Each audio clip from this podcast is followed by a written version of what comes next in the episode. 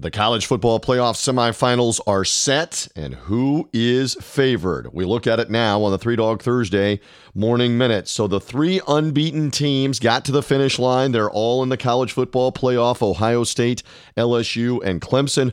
Oklahoma was the other team that made it in. The Sooners winning dramatically in the Big 12 title game over Baylor in that rematch. So they are the fourth team with only the one loss. Oh, good. Your reward is you get to go play LSU LSU in the uh, Peach Bowl as the number one seed, and LSU did open up as an 11 point favorite. That line has already been bet up most places to 13 points that the Bayou Bengals are favored by. Meanwhile, Clemson, Ohio State playing each other again. They played a few years ago in the college football playoff in the Fiesta Bowl, and Ohio State was blown out and shut out by Clemson. So that was a one point line when it opened for the Tigers. It is now up to three at most places for the national semifinal there in the college football playoff. We love talking underdogs. So technically, Ohio State and then very big Oklahoma are the underdogs in these games. Find out more at 3dogthursday.com. Listen to our show and subscribe on iTunes, Stitcher, Google Podcast,